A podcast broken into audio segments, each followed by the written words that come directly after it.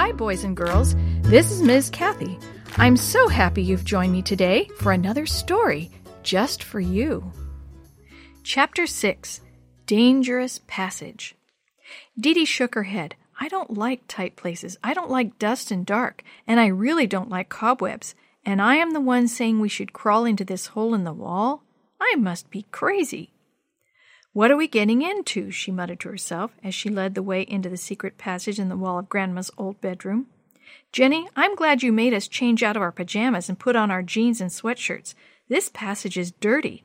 She pulled the cobwebs out of her hair and tried to fan away the dust. I can't see anything back here, Jenny said, on her hands and knees, behind Dee Dee. Your body is blocking the way to the light. At least you're not getting cobwebs in the face, Dee Dee said. She stopped and picked up the flashlight. I'm glad your mom suggested that you bring a flashlight. She shone it back over her shoulder at Jenny. Me too, Jenny said. Whew, it's dusty in here. Do you think your grandma crawled through the dust every time she came through here? I don't know, Dee Dee responded, but the diary says that she came to Captain Morgan's room just about every night. If she came through here that often, I would think that would keep the cobwebs and dust cleaned out. Dee Dee shone the flashlight ahead of them into the darkness of the cramped space. What are we looking for? Jenny asked. I mean, I know we're looking for the lost stuff, but where do you think this passage will lead us? Just to another room? Dee thought for a minute. I don't know. This is my first real mystery without the rest of the shoebox kids along.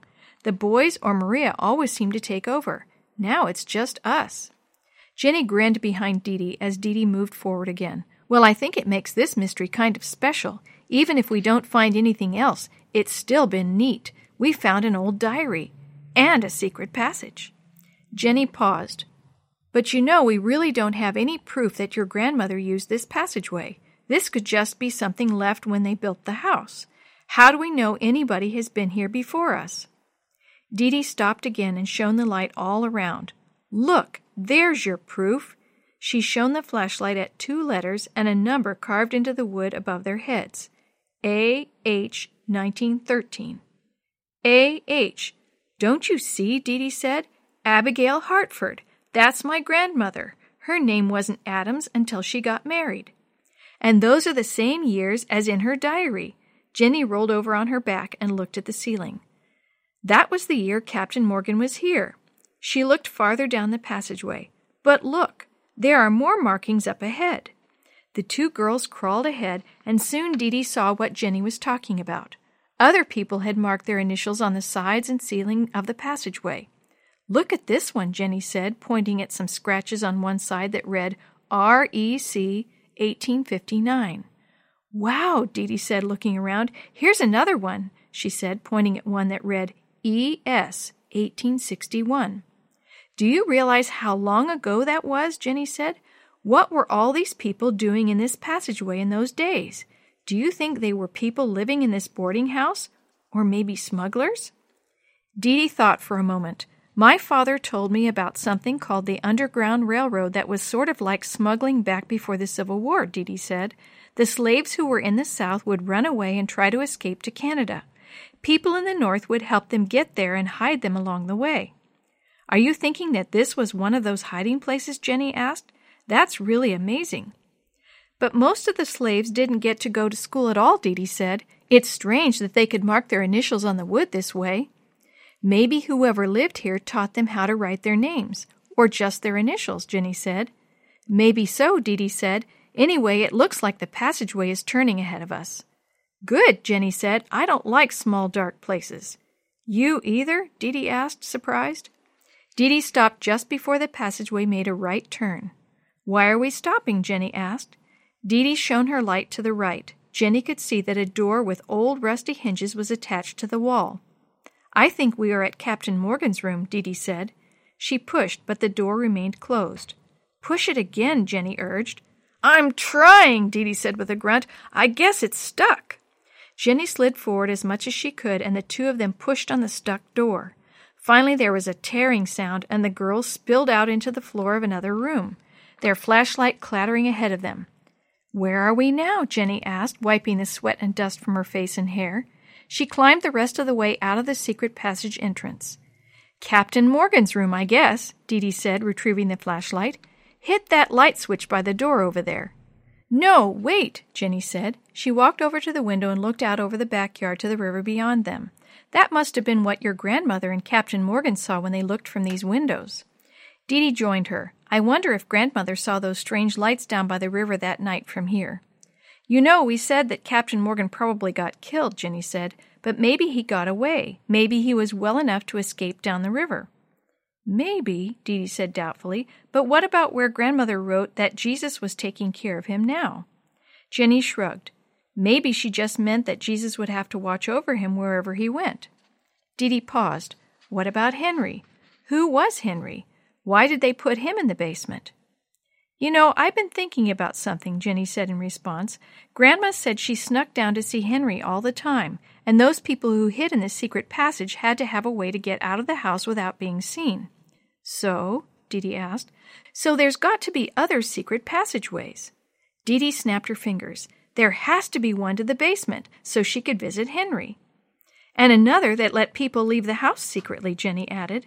Suddenly she turned and looked at Dee Dee. At the same time, Dee Dee turned to look at her. The dumb waiter, they both said at the same time. Dee Dee laughed. I just know the dumb waiter was part of grandmother's secret passageway through the house. Come on. She started to the door to check the dumb waiter in the hallway, but Jenny stopped her. Wait. I don't think that's the way your grandmother would have gotten into it, she said. Dee Dee waited. Why not? Jenny explained. She said she sneaked down to see Henry. If she went out into the hallway, anyone could have seen her. Dee Dee nodded. You're right, and I think the door to the dumbwaiter is too far off the ground.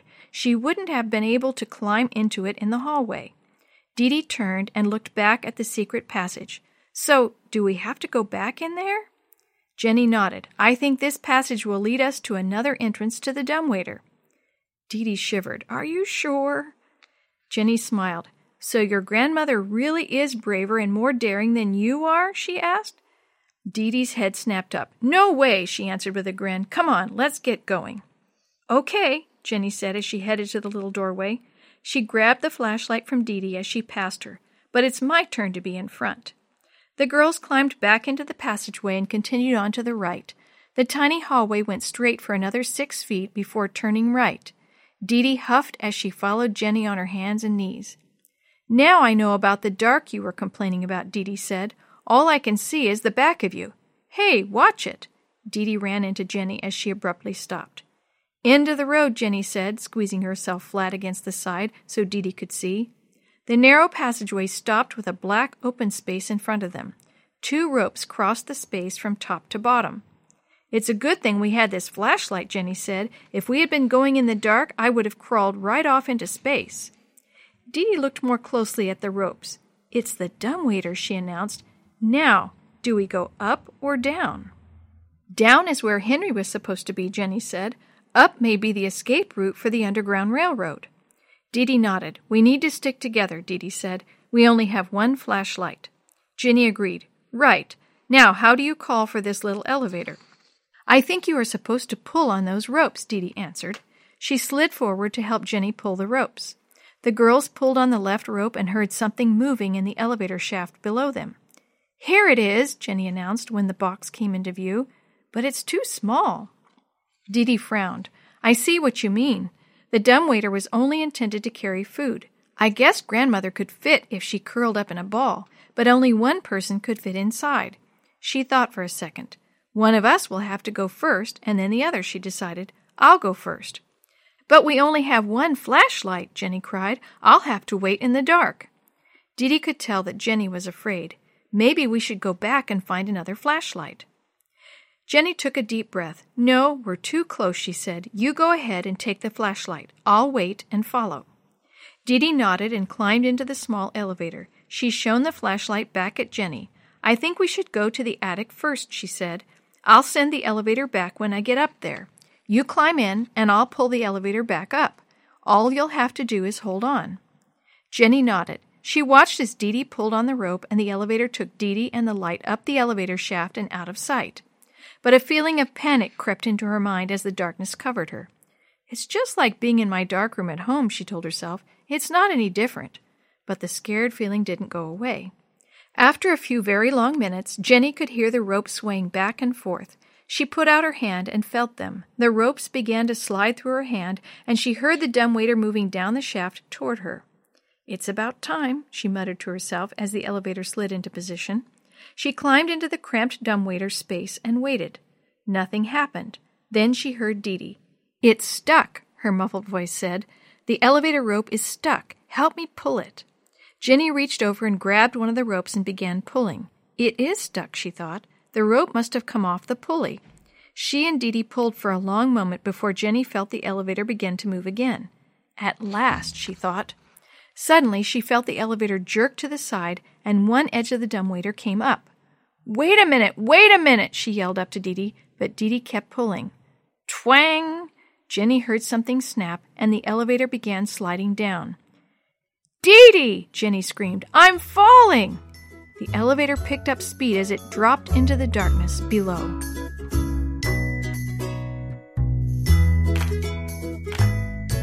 The story you have heard today is a chapter of The Shoebox Kids, Book 7, The Clue in the Secret Passage, written by Glenn Robinson, edited and created by Jerry D. Thomas, and used with permission from the Pacific Press Publishing Association. If you're interested in any other books published by the Seventh day Adventist Church, please visit AdventistBookCenter.com or call 1 800 765 6955. This podcast is a production of the Carolina Conference of the Seventh day Adventist Church.